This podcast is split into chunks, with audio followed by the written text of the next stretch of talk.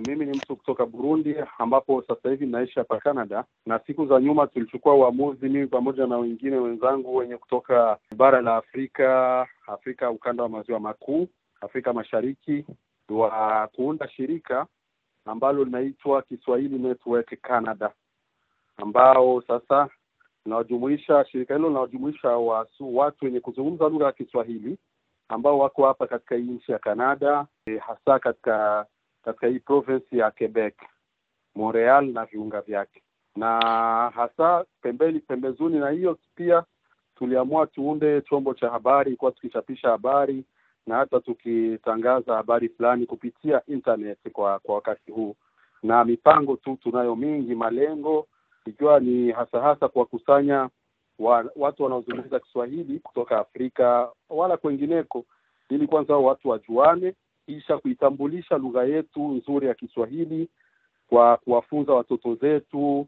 Pia kuna hii kuzagaza utamaduni wa wa Kiswahili wa Waswahili kupitia muziki, maana kati yetu kuna wapo pia wanamuziki ambao wanapiga muziki wa Kiswahili na wengine wanapiga taarabu. Katika mi, mi, mipango hiyo pia kuna ku, kutekeleza hata miradi ya maendeleo kama kufungua kufungua maduka ya bidhaa ambapo tutakuwa tukiuza vyakula vya kutoka Afrika na vinginevyo. E, maana kama nilivyokuambia kuiweka mbele sana lugha yetu ya Kiswahili katika maisha ya kila siku, hasa hasa nyumbani kwetu, vile tunavyoishi na nini, na ndio hasa malengo yetu, ambapo hii itapitia tena kwenye hata michezo. Tuliunda klabu za za michezo ambapo tu, tunajumuika watu wenye kutumia lugha ya Kiswahili e, na tuna mpango pia hata wa kuunda kama vile kama kituo cha cha kufunza watu lugha ya Kiswahili vile watu wataupendelea, ama watu ambao ni wasafiri wenyewe wanataka kwenda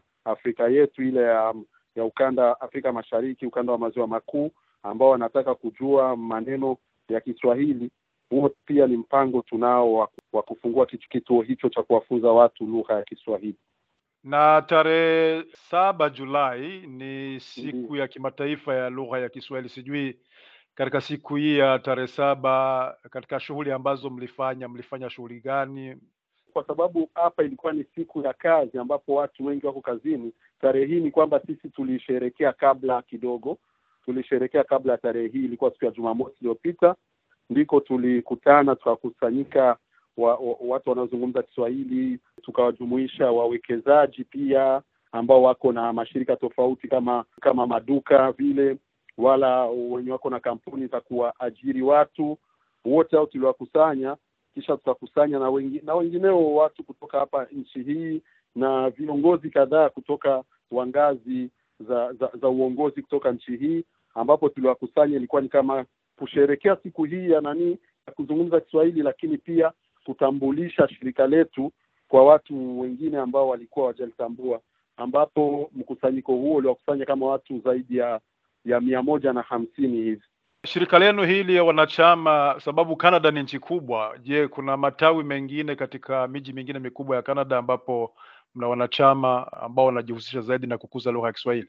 Kwa sasa shirika bado changa, lakini mpango huo upo, kwa sababu unaona kama kama ulivyosema, inavyozungumzia nani, kichwa cha shirika hili ni Kiswahili Network Canada.